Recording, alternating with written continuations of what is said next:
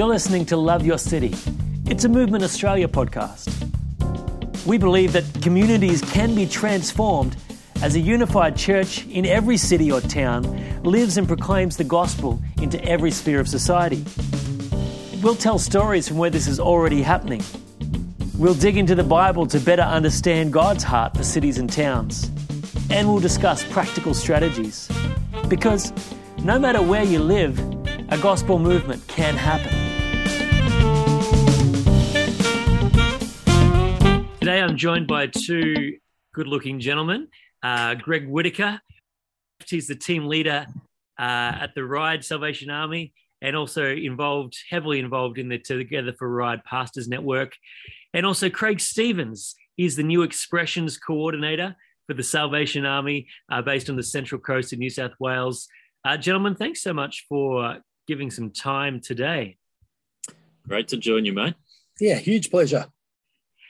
Now, I was really keen to unpack with you both uh, a really interesting project, I guess, or event, a thing that went down at a social housing um, development in, in the city of Ryde, I believe, in New South Wales, called Ivanhoe.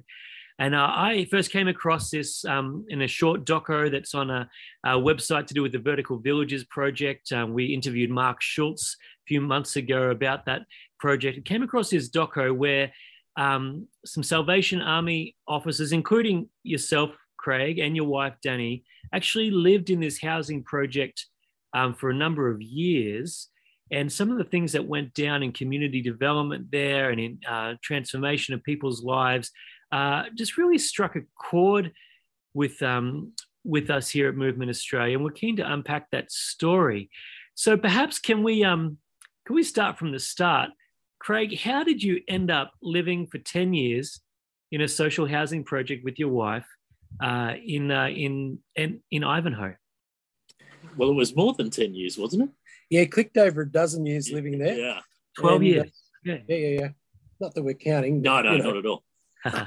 That's a great question. Look, I, I, um, my wife and I are just following Jesus, and then it turns out there's a story in that. You know, um, many people will be familiar with a guy called Tony Campolo. That's kind of where the the the uh, the genesis of this whole thing started. Tony Campolo, wonderful preacher. He's preached the same message all over the world consistently. I think he only has one message, if I'm not mistaken. And his message is really this where are you loving the poor and the marginalized like Jesus did? Where are you hanging out with the, the prostitutes and the lepers and the, you know, the tax collectors? Where are you plugging into, serving, loving, walking with those people in your city, just like Jesus did? You know, that's what Jesus did. We're the followers of Jesus. Where are you doing that? And at the time, Greig, you and I were involved in a church that was in an encounter of renewal. The Spirit of God was just dramatically at work and accomplishing a great deal of stuff. And uh, and and we're in a you know in a vein of activity and dynamism of the Holy Spirit. And our city is an affluent city. You know, Harbourside, um, you know, frontages within the city of Ryde. There's you know universities and shopping centres, and it's quite a successful city by any measure. Uh, and and our church reflected that success in terms of you know any given day you'd find some very very high end European cars in the car park, and uh, you know by and large the it, you know the the city was reflective of our church um, gathered worshiping community. Uh, and so when we were you know challenged by that question of what about the poor? What about you know the marginalised? What about those who are oppressed in society? So on. Well, I was scratching my head for a little while and didn't come up with very much, which is kind of peculiar, being the salvos, because mm. that's our bread and butter. Um, and uh, and I just began to think about that, meditate on that question, and uh, and fairly quickly, it would have been within a week or so, well, no, it would have been within a few days. I saw a vision of what I could only describe as a, as a house or a townhouse or a two story building um, that was kind of fitted out um, and functional as a as, as like a, a community service center. And so I could see um, the uh, the the school teachers in our church that you know worship with us on our Sunday services. I could see them, you know, in this dynamic classroom environment, kind of helping children in this building, in this house. and I could see the physiotherapist in in our church. I could see him, you know, conducting physiotherapy activities in this particular house. I could see the ladies who would serve morning teas in our church. I could see them like like waitresses in a cafe, you know, serving people in this house, and it all kind of tied to a particular place, and uh, and and it was clear as day in this vision and it was like, wow, I can see our church and all the skill sets and all the giftedness that's expressed in the people of God. I can see that service on mission serving a community. Um, and so that was kind of the genesis of it. And I kept thinking about it and thinking about it. I talked to you, Greig, have mm. conversations with you and some of the leaders in our church. And I kept saying, oh, I can see this. I can see it. It's, it's stunning. It's amazing. I, I'd start conversations with those in our church, like, you know, the teachers. I'd say, look, you know, could you imagine after school you just kind of helping kids in schoolwork and stuff, and they're going, "Oh, wow, that'd be fantastic! I'd love to do something like that," you know. And problem was we didn't know where that landed, uh, and so you know, just being churchgoers, and at the time, my wife and I, just members of the local church, uh, you know, that where we were worshiping, and we felt to, you know, to inquire of the uh, the police commander in our region and just sort of say, look, we, we booked an appointment with him, showed up in the police station and said, look, we, we're the church, we want to serve in our city. You know, can you help us with whereabouts there would be need that you, you see that you're aware of that we could in some way, you know, bring the, the strength of the church to serve in some way in our city? We showed up with a whole box of chocolates or actually a, a massive crate full of chocolates for the mm. police and and I even said to the police commander, listen, I, I'd be happy to, you know, clean your toilets if part of us serving the city is we do something like that. What's a practical way we can demonstrate the love of God to our city and serve it? The police commander took a moment on, on the desk in the area command is a huge map of the city and the area command. And he said, Well, actually, we have we have commercial cleaners that come in and clean our toilets, so you don't have to worry about that. Um, you know, I was kind of glad, but, yeah. but at the same time, I was like sleeves rolled up, ready to serve in yeah. some way, like serve our way into a position where we could just bless the city. And he said, so that's off the table. But he said, you know, right here, and he pointed to the map on his desk, and he said, that's where all our call outs are for a general, general duties police. That's where all the crime is. That's where the the domestic violence is in our city. That's where the drug houses are. There were two known drug manufacturing houses in our, our city. Um, that's where the gang related violence is. There were two gangs that were in operation in, in that region as well. And all of that was tied to a large government housing estate. So um, it was called the Ivanhoe Place Estate. And, uh, and it had become quite notorious in the city, but you didn't know about it unless you knew. Uh, and so police commanders pointed to that place and said, go check that out. That's where you could serve if you really want to serve in our city. And so my wife and I jumped in the car and raced off over from the police station to, to um, this area, this, this housing commission area. And there were about six or seven streets that run off each other that, that were the Ivanhoe Place estate and uh, and lining one side of the streets is kind of medium high density uh, unit blocks, and on the other side was um, townhouses. And if you've ever been in a big government housing estate, they're all the same, you know, building after building Could after building. Yeah, yeah all, all just rolled out the same. But the buildings, the townhouses, were exactly what I'd seen in this vision, which was now about three months earlier. And I'm like, you'd seen so you'd seen these specific 100%. buildings. Wow, yeah, hundred percent. Never been there before. Didn't even know the place existed. No. Wasn't on our radar.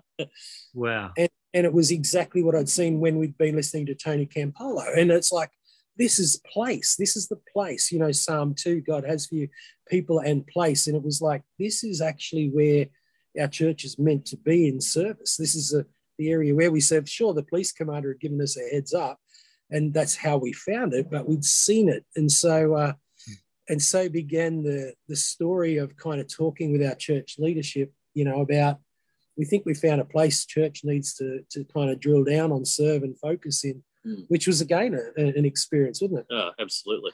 I mean i remember craig and danny kind of presenting that you know we're going to move in here and we're a really young church and you know we are waiting for the adults to turn up and take over but the, they didn't seem to turn up. So in our wisdom uh, we decided well how do we how are we going to measure our success of this mission engagement? Because there were you know, if we are going to go there, how would we measure it? And I remember putting things up on the whiteboard and, you know, and, and it all looking very neat and tidy on the whiteboard. And, and then God just interrupting our meeting and saying, actually, isn't my call enough? Um, and uh, we left that meeting saying, we'll go for as long as he calls us and we'll leave when he calls us out. And in hindsight, thank God he did that because all our measures weren't the right measures. And we, if we would have abided by those kind of measures, who knows what we would have done? We might have pulled out before we actually hmm. saw what God wanted to do. So it was a it was a very new experience for us to navigate. Hmm. So how did you um you talked about having you know um trying to plan out this thing and then realizing that well it's just not that kind of project where you can have those kind of plans um what did you well maybe before we how did you get in there for a start? Did you just describe okay there's an empty place we're just going to rent this place and move in? Like what well, there's about there's about a what a five to eight year wait on a housing commission. Five years back seven, then? Seven, seven back then. Yeah. seven wow. year wait right?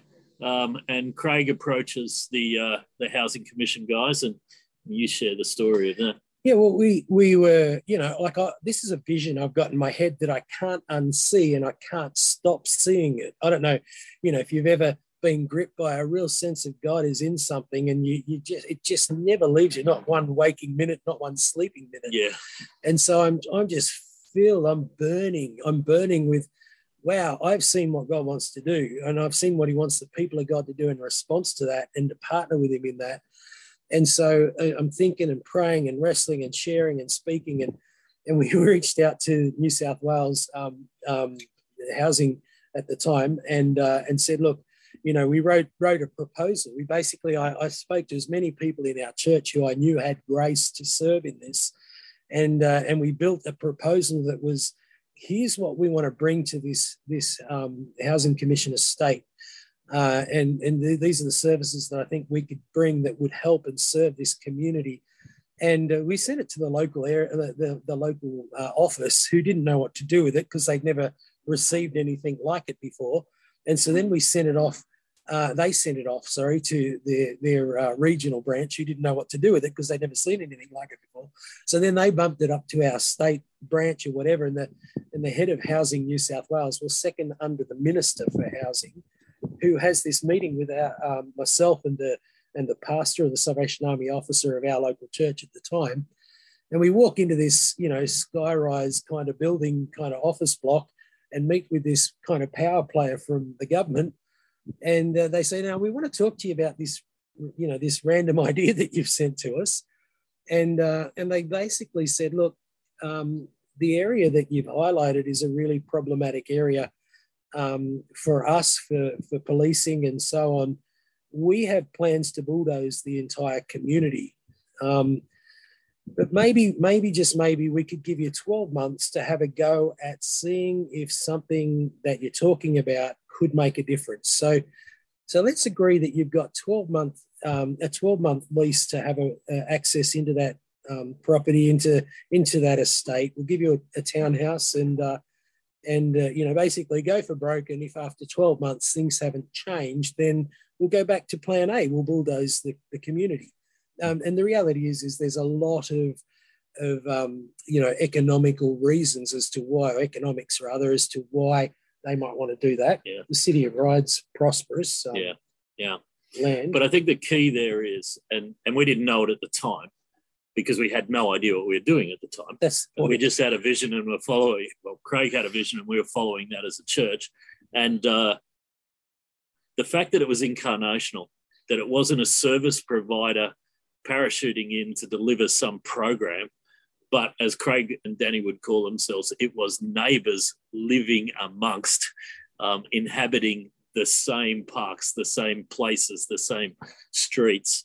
Um, that was actually God's genius was the incarnation of himself there in these guys living amongst them, which then gave permission for their friends, the church, to be part of that community um, and not be seen as outsiders coming in, but as friends of neighbours being present with them.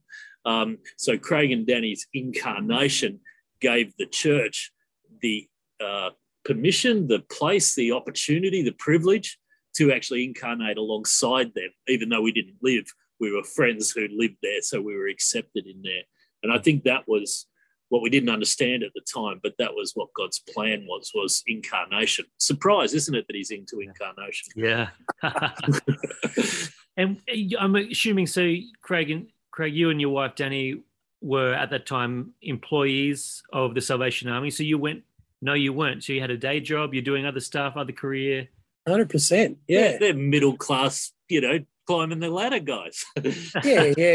Um, you know, I was extremely ambitious in my own career, and uh, and uh, my wife was set in what she was doing and her skill set and her career, and uh, life was very comfortable for us.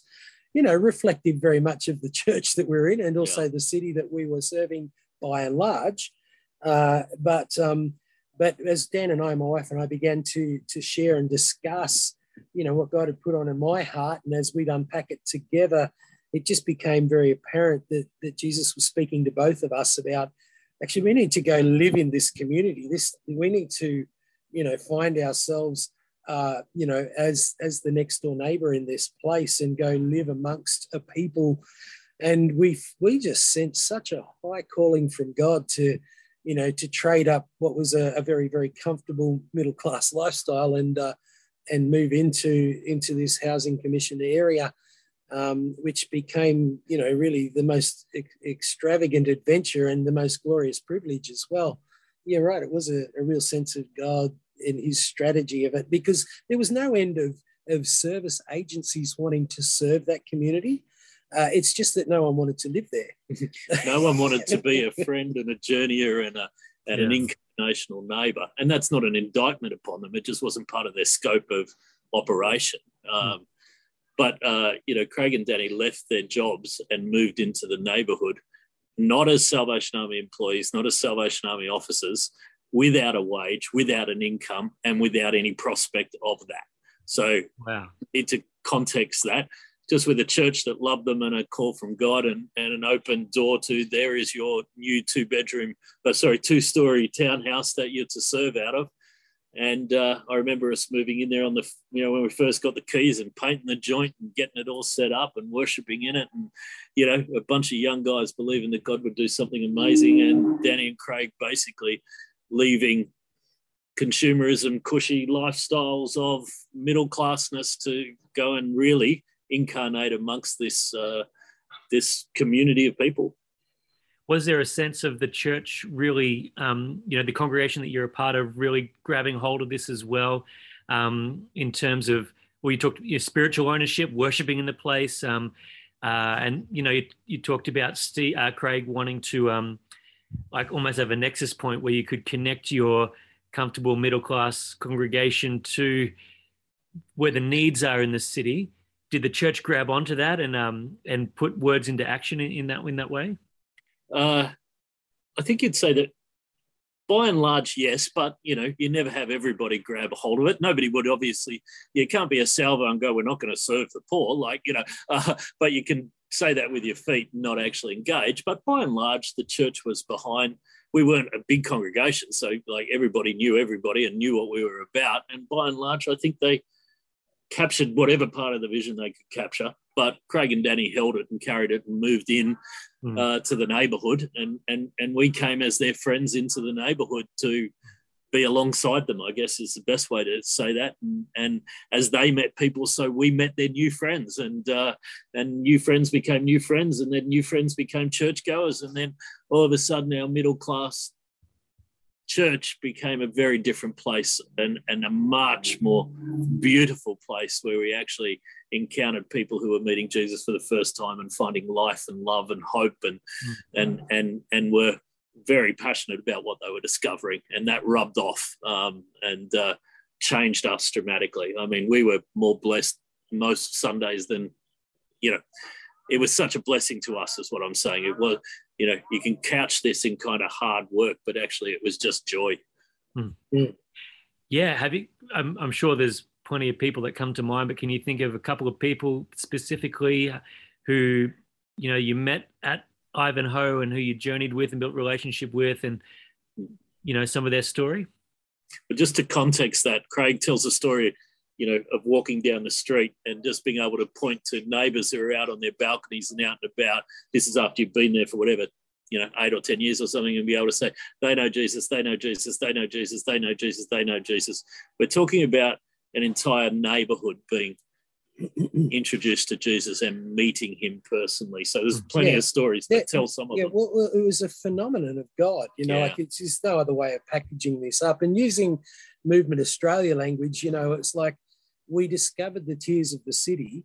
Uh, we didn't do that in a way that was, um, you know, uh, analytics and data and so on. It was really the, the, the revelation of the heart of God. And maybe that just came out of the fact that we were a spirit and truth worshipping community. You know, like Yeah. we we actually were that, and we were hungry after God and after His heart and after the kingdom. And you know, the church had a posture really leaning into the things of the spirit. So it was a, a divine revelation of here are the tears of the of the city because we probably didn't have the language for that.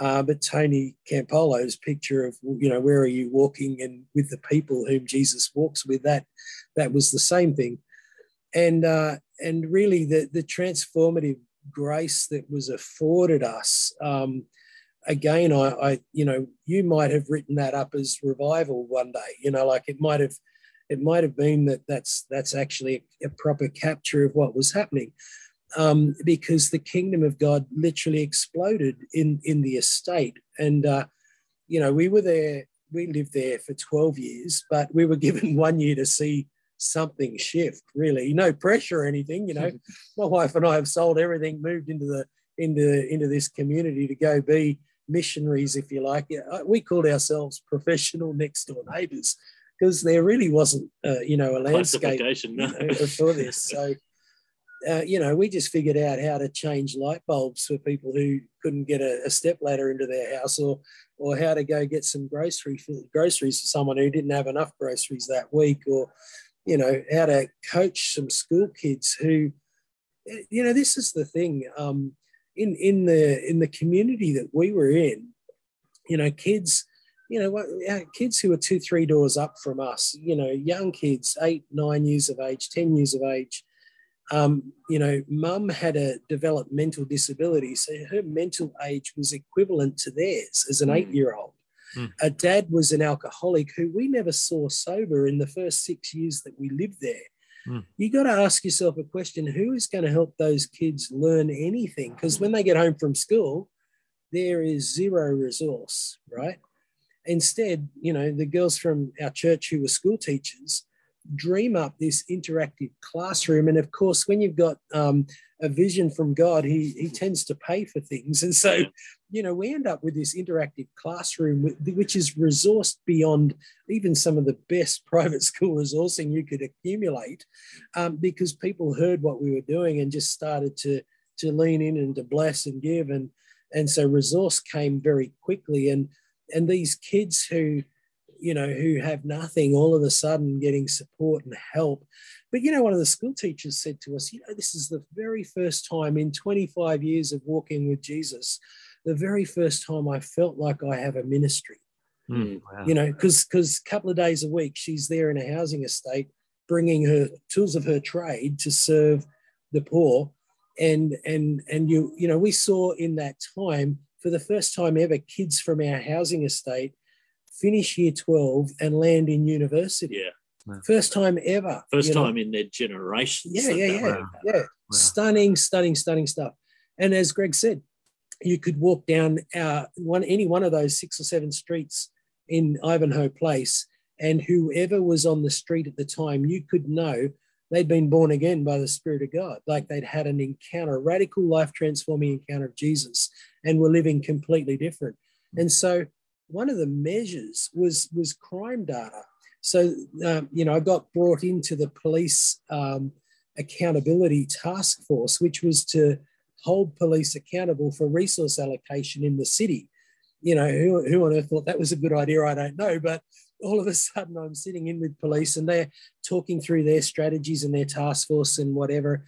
And they would present crime data every quarter. You know, here, here are the instances of crime, the crime classifications, and here's how many and where. And of course, when I started on that committee, everything was in the Ivanhoe Place estate. All of the police call outs, all the crime data uh, was all attached to that area fairly quickly. You know, when you look out the back fence of our house and you could see the neighboring property, there's a guy standing back door carrying a, you know, a weapon. A front and back door concealed the weapons that they, they, they, they, you know, like that was one of the drug houses. Um, and you know, things aren't real good when, when, when you look out the back fence and see that every time. 24 7, someone guarding their, their property. And, uh, and, and New South Wales, the general duties police wouldn't patrol the estate because it was so dangerous, right? Now, I watched crime data over a 12 year period. The last three consecutive crime reporting data periods, there was zero crime in the estate, none recorded at all. Hmm. In other words, such had been the transformation within the community that there just wasn't crime anymore. Yeah it, it was mind blowing uh, the, the, the transformation that happened. Um, you know, and so uh, all by the Spirit of God, all by salvation, you know, coming to individuals, to families, but to to a people, you know, to a place. Just real glorious. I mean, one one story, Jason's story. So Jason, oh, yeah. when Craig and Danny move in, is a ten year old boy, uh, single parent home would tell the story that when he got to the top of the street, he would run home, like run from the top of the street, run into the house, lock the door, close the curtains, and never leave the house after school. Too dangerous to be outside.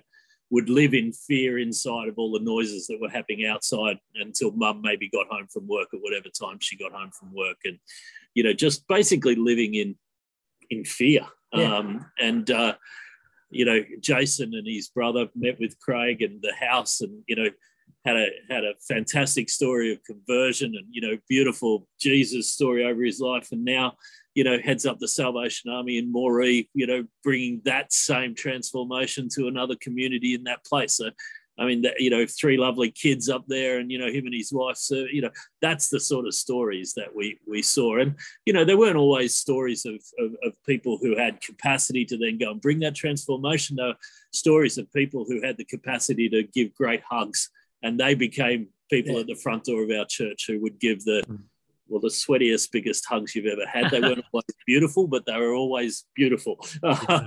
so we just saw beautiful transformation of what Jesus does when people meet him and experience and encounter him and, and yeah, transform their lives. In, I mean, you Craig could tell you, we'd sit here for an hour and tell you story after story after story of, of transformed lives. Well, I'm, I'm interested because you said initially the Department of Housing gave you 12 months to see what you could do. So obviously, 12 months rolls around. You know, you get some correspondence. What what made them change their minds and say we're not going to go with Plan A, we're going to stick with Plan B for a while longer? What what happened in that first 12 months? I um I don't know that I can give you a rock solid answer on that. I wasn't asking too many questions. You know? I was like, this has become home for us, and I'm convinced by the Spirit of God we're meant to be here you know, this is our place and these are our people. And uh, and so I'm just head down and running and and you know serving, loving, and changing light bulbs, and hopefully that's making a difference. Now, um, the uh, the regional um, Housing New South Wales uh, coordinator or leader, um, uh, he he he could see like the measures that Housing New South Wales were bringing in terms of well, you know, in what kind of condition is our is our community or the individual tenants' houses, the the community spaces? So, you know, the church rolled up its sleeve and just got in and started, you know, removing graffiti and and painting the park benches a nice fresh paint coat of paint and cleaning roofs. Yeah, I'm not sure that was WHS safe, but anyway. We'd send the young boys from the church up onto the roof. So that was yeah. Only lost a couple of them yeah. And, and, and you know the community started to see that and, yeah. and, they just dived in as well. It's like oh you actually care about this place. You know we'd repair the swing set that the yeah. gang had destroyed. We'd you know make the parks more enjoyable to hang out and loiter in there rather than be for criminal purposes to actually socialize and enjoy. And and you know because we were you know a facilitator of the already presence of community or the desire for community people would come together. You know, one guy who um, we met him, he was 160 kilo bipolar schizophrenic mm. who when I met him was wearing nothing but white Y front undies, you know, and screaming obscenities, like literally screaming obscenities off his nut, insane and violent. And, uh, and that's who we met, a guy called Martin. And, uh, and he had a radical encounter of Jesus. Mm. And we walked with him and loved him. And he was restored to his sound mind, you know and he was helped with mental health services and with neighbors and and loved and became really the the big teddy bear in our community that was a really loving kind man like it was such a, a glorious transformation mm. um, you know big marty was as Greig said one of the guys who would greet anyone who came to our church you know and just warmly care for them embrace them and uh, you know housing new south wales started to see less disputes, less conflicts, less requests to get out of that place, less fear from the pensioners, the older people who were in a particular section that used to be scared witless. You know, the, the, the story of fear began to dissipate and, uh, you know, the story of love began to get extravagantly written over the community. And so I think those were some of the things that, you know, people could see and observe. Um, you know things are different here things are changing here things have changed here um, became the, the, the predominant story and they they weren't telling stories of well-run programs whilst they were happening they were telling stories of transformed lives and transformed community and a place where disputes could get solved rather than become conflict, the place where people actually genuinely cared for each other and said hello to people. It was the transformation of God's love, not the programs that we were offering their kids or their or the or the feeding or the cleaning. Like that was the expression of, but they themselves were encountering God's love and then reflecting that within the community. And that was that was the story not not well run programs facilitated out of this house well, we'd been you know the dad that i talked about earlier who we'd not mm. seen sober in six years. You live next to someone for six years and never see them sober. That's a real problem right? Now we have the salvos. We have fantastic addictions treatment centers and and service facilities that that would help that. But this guy actually had an encounter of jesus that mm. transformed his life and so for the following six years never drank again wow. and and subsequently the years after that, mm. and became a dad and be and, and lived different and and was instead of a violent drunk who everyone was just on edge around became you know a, a, good man that the spirit of god had produced a goodness in you know mm. and and you know and housing new south wales breathe a sigh of relief i think and go oh the, the dramas have gone away by and large, you know, um, the, the community dramas that they experience by putting so many broken people and broken situations in a in a fishbowl together. Hmm. Um, you know, they watched you know transformation happen in a in a, an extraordinary way. Mm. But Danny and Craig were good neighbours, but they were also, I think, good parents. Any community needs parents, and uh, that community had never experienced parenting or family or community in that way. And so Craig and Danny lived amongst them and parented them with love and grace and just beauty. And when somebody had a problem, there was a place to go to deal with that. And there was somewhere to go to actually find a way to navigate spaces that were unnavigatable. In, in the housing commission area, when you know it, when things go wrong, you just ask for a move. That's essentially how you get out of it. You don't you don't become whole yourself. You don't solve an issue. You don't grow. You just put yourself down on the on the on the ever evolving yeah. waiting list for for another mm. house. And I remember when finally they they decided they were going to tear this community down. Not now because it was a problem, but now because the land was worth so much money, they wanted to sell it off to a developer. So that the government Danny and Craig were actually on leave, and Amanda and myself were in the community looking after them while they were on leave. And um, so we turned up at this rally where the government sent out their sacrificial lamb to tell these people that they were going to all get booted out of their house. Um, and what amazed me was that the people stood up and said, It's not our house that we love, it's our community that we love. Yeah. It's not that you're taking away my four walls. You're taking away the people I care for. They would say there is no other housing commission in Australia like this place. There is nowhere that is community. And they were just raving about community. And I said to this government guy later, I said, Did you expect that? He said, No, when we do this stuff, all we do is offer a better unit. And everybody goes, Yeah, where is it? That's great. I'll go. Because there is no sense of community. But these people were furious, not based on losing their house, based on losing their community. Um, and that was what God built was a beautiful transformed community in his likeness. Hmm. It was astounding to sit there. I didn't have to say a word. They said it all. Hmm. Um, where once upon a day they probably would have just stoned the guy. well, that that's right. Eventually, it did get um, demolished the um, the housing estate, but that wasn't until 2018. And it's, uh, as I understand, Craig, you moved in with your wife in 2001. Does that sound about right? Till 2012 ish. Yeah, And right. another couple took over from you for the next six years. So somebody else caught the vision, or God called to continue this work. Um, Well- how did that process take place? That process of handing over something that you'd sown your your your all of your life into for 12 years. Yeah. Um. Well, we had absolutely no intent to go anywhere. I thought at some point I was on the payroll for the city of Ryde because, as you know, doing so much activity within the community, we're involved in all of their committees and all of their task force and all of their development projects and this, that, and the other. And all of a sudden, we were given a privileged voice into our city, um, which was which such an incredible honour, um, and uh, and had no real intent to be anywhere else. And it was really that the uh, the leader of the Salvation Army at the time had asked us to prayerfully consider uh, what he felt the Spirit of God had as as the next thing for us to be involved in. And ordinarily, well, well, actually, not ordinarily, we actually dismissed the idea to start with, but felt, no, actually, out of respect for our, our leader, who is a spirit filled leader who we had confidence as a fathering leader who understands the Spirit of God.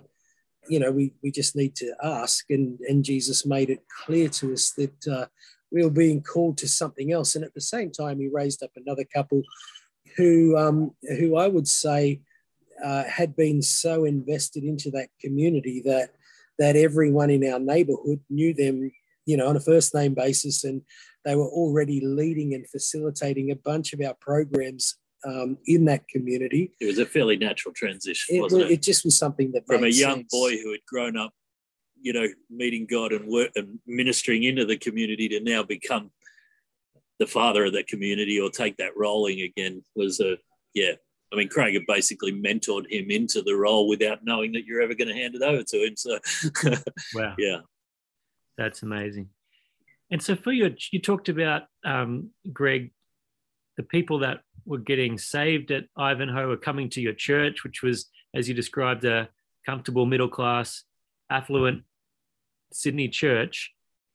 How did they respond to having housing commission people coming to like it? The, different Just- it's not always an easy it's not a, churches don't always handle that is what i guess is what i'm trying to say they often find it quite uncomfortable or can do how did your church respond to, to these people coming to your congregation Well, I, I guess you've got to context that by saying we were the Salvation Army, right? So it's not like we didn't have roots or, you know, context or we just didn't have experience, right? It wasn't like it wasn't our DNA. We just hadn't ever had a, a place to express our DNA. Um, and quite frankly, uh, it was just so beautiful. Um, it wasn't a matter of us having to accept them. It was a matter of us being totally blown away by what they brought to us and taught us and showed us and released in us and uh, nothing but just incredible beauty. Um, you know, there was never a sense that we don't want you here. Um, it was just we didn't know who you were. Um, and as soon as God introduced us to us, we loved them. Um, and but really, they taught us how to love. They'd experienced God's love in a place where they'd never known love, and we thought we knew love, and then they showed us another degree of what love looks like Hmm, um, in its unconditional, beautiful way. Um, they gave more to us than we ever gave. Um, there's no doubt that as people, they transformed us in ways that were just not going to happen as a middle class church. Yeah, cool. And the people that were there at the time and they're spread out all over the place today, I'm sure they would witness to the fact that those days were transformative and beautiful in their story of life. Um, I'm sure most of us would point back to beautiful days. I don't know if this is a capture of it or not, but for the average middle class church, no one there can know what it is to give someone the shirt off their back because they've got 37 other shirts in their cup and they can go and buy a brand new one tomorrow, right? But but the community that we moved into didn't have any of those options. Yeah. And we we experienced as a faith community what it was to walk with people who would actually give you the shirt off their back. Mm. Uh, and I tell you, that's an extraordinary gift to any faith community. Mm. Sounds like you experienced as much of Jesus from the, these people than you were able to give of Jesus to them in a, in a way. Between there's an there's a, a common giving and receiving of Christ, not just a in terms of I don't know seeing someone as charity, but receiving Jesus from someone who has nothing materially to give, but has a revelation of what it is to give of Jesus' love out of who they are, and um, even Yeah. though the circumstances are different. And I think that's the big leap is, you know, maybe we went in there with more of a charitable vision mindset, but we came out of there as a family. Um, and that was the big difference, right? They were no longer, they were never charity cases, they were family. Um, and we shared the table and shared life and shared really all we had in a sense together. And the beauty of that was just transformative. Yeah. You know, one of the experiences that we had was um, that uh, my, when we when we when my wife gave birth to our first uh, child, our son Judah, we were um, you know at Royal North Shore Hospital. We came home the day we came home from hospital. It seems as though word had got out in the community, and uh, and so as we're driving in the estate, literally for two blocks, there were people lined up to our front door, um, and they'd all come to to bring their gift of welcome to our son. And I'd never seen anything Life had never experienced anything like it. And one of the families from a few doors up had brought, um, uh, one of the girls had brought what, what I can only describe as a fairly filthy, tattered rag as her gift to our son. And this was the wrap that she had been wrapped in as a little baby when she was a young girl and that was her gift you know priceless priceless gift you couldn't put a monetary value on it as a filthy rag it was worth nothing but actually the demonstration Yeah. of christ and his kingdom in that was extraordinary you know and real beauty So you're raising your family in this estate as well, Craig. Um, I was I was wondering about that. You you got young children that you um, you Moved bring. in with none, left with three. I see. I see. I mean, that's that's adds another aspect to this. You know, a lot of people would think I don't want to raise my kids in that environment. You know, it's too dangerous, or it's too this, or it's too that. Did you ever feel like, oh, I'm in over my head here, or we've bitten off more than we could chew, or did you ever feel like this is too hard? I just want, you know, like let's go back.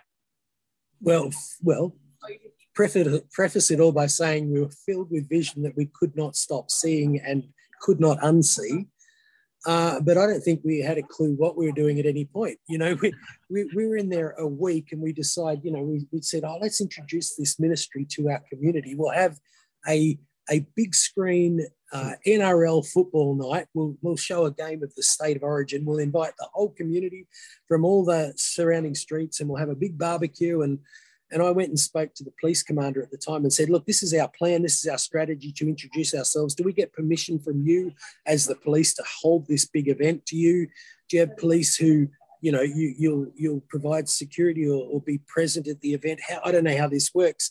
The police commander says, What makes you think I want to risk my officers in that estate? Right? He's going, I'm not, I'm not sending my police into that place. What are you talking about? You know, And we're a middle class church rocking up there to have a barbie and watch the footy.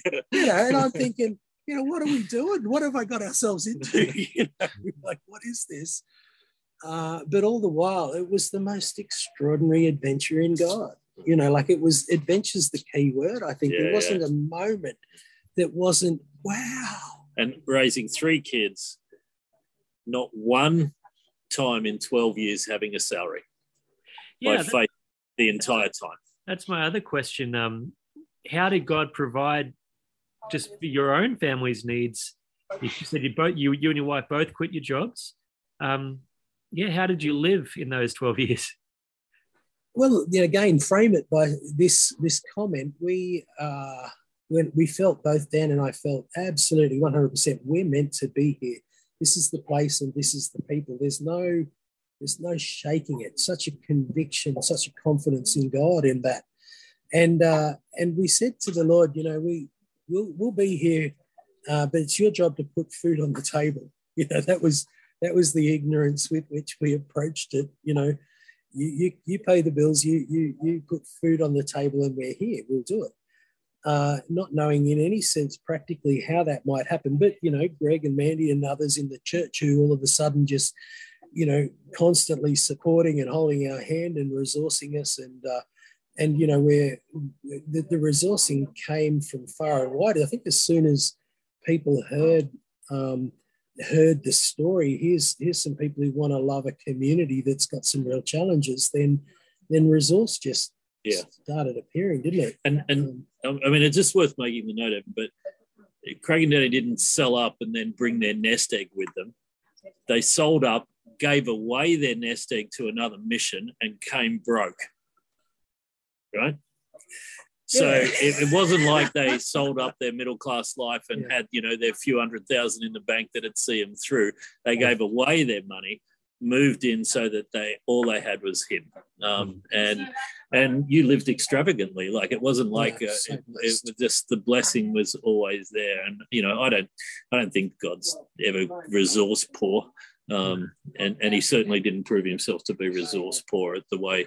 And you know, middle class people don't get opportunities to be generous, but this gave us opportunities to be generous in a real beautiful way that was great for our lives. You know, for many of the guys in the church, it was a great way for them to be released in generous giving and seeing God transform, you know, a community was worth anything that that the cost of that was worth, you know, just Yeah. the beauty of that was worth any cost that might have been associated. But I don't think there was any any point in time that we felt like this is expensive. It was always privilege Yeah, yeah, you know, it was never how do we afford this? I don't think we ever. I think we almost stopped asking the question, you know, because it was just so obvious that the provision was there as required. It's amazing. I'm guessing your kids now are teenagers or older, um, or at least teenagers, Craig. Yeah. How do they how do they reflect on those years? well, we we uh, we transitioned from that environment to the largest addictions treatment centre in Australasia, um, where our kids then lived on site with us amongst drug addicts and alcoholics for the following four years. So Wow. their idea of normal, I think, is Yeah. particularly unusual. They're amazing kids. Uh, Mm. they know God. They know the power of God. They're prophetic. They they are amazing. Um, if you think that your kids won't be raised well in that environment, um, that's just a that's just a lie of the enemy. You know, God just has done amazing. I mean, I can brag about them because they're not mine, but they're absolutely amazing kids. Yeah, no, they grew up in an environment expecting that every day someone's going to get born again, someone's going to have a radical encounter of Jesus and be able to live differently because of it. And they grew up, you know, pretty much every other day expecting the Holy Spirit is going to perform some sort of ridiculous, no man can do this thing. And that's our norm. So, I, I, in many respects, you know, that's become a, a, a reference point for them. And what, a, what an extraordinary gift that is, you know?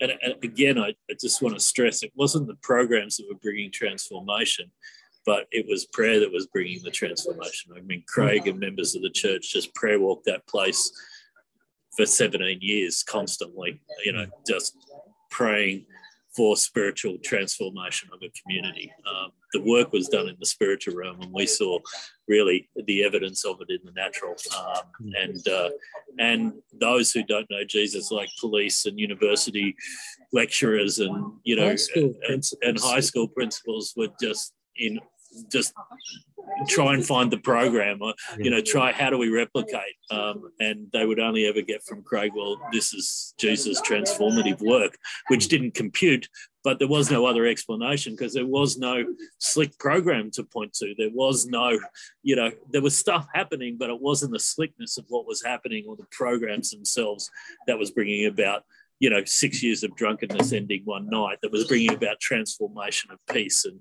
you know, crime rates. That, that wasn't programmatic. That was a spiritual dynamic.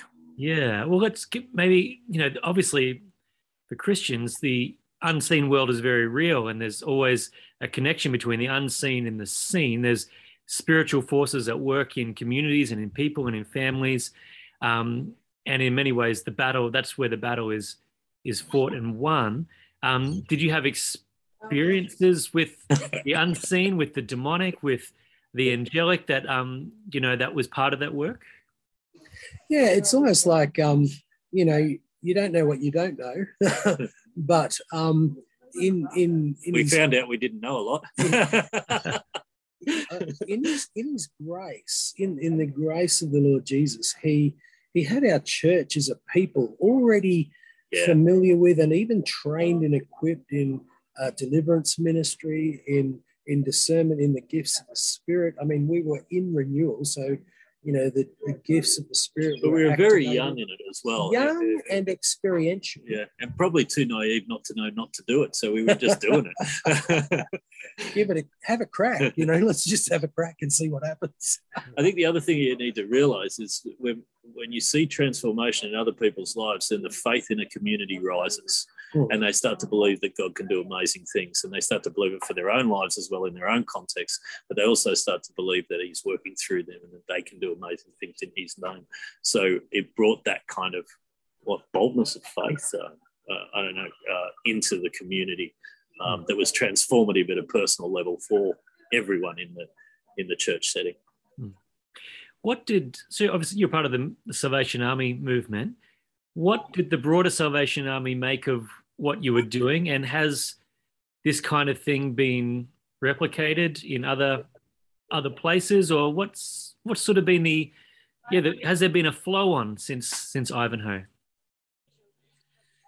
Uh, in my mind, um, there's a guy called carl vaders in the States who said something like this. He said, Don't don't do what our forefathers did, think how they thought.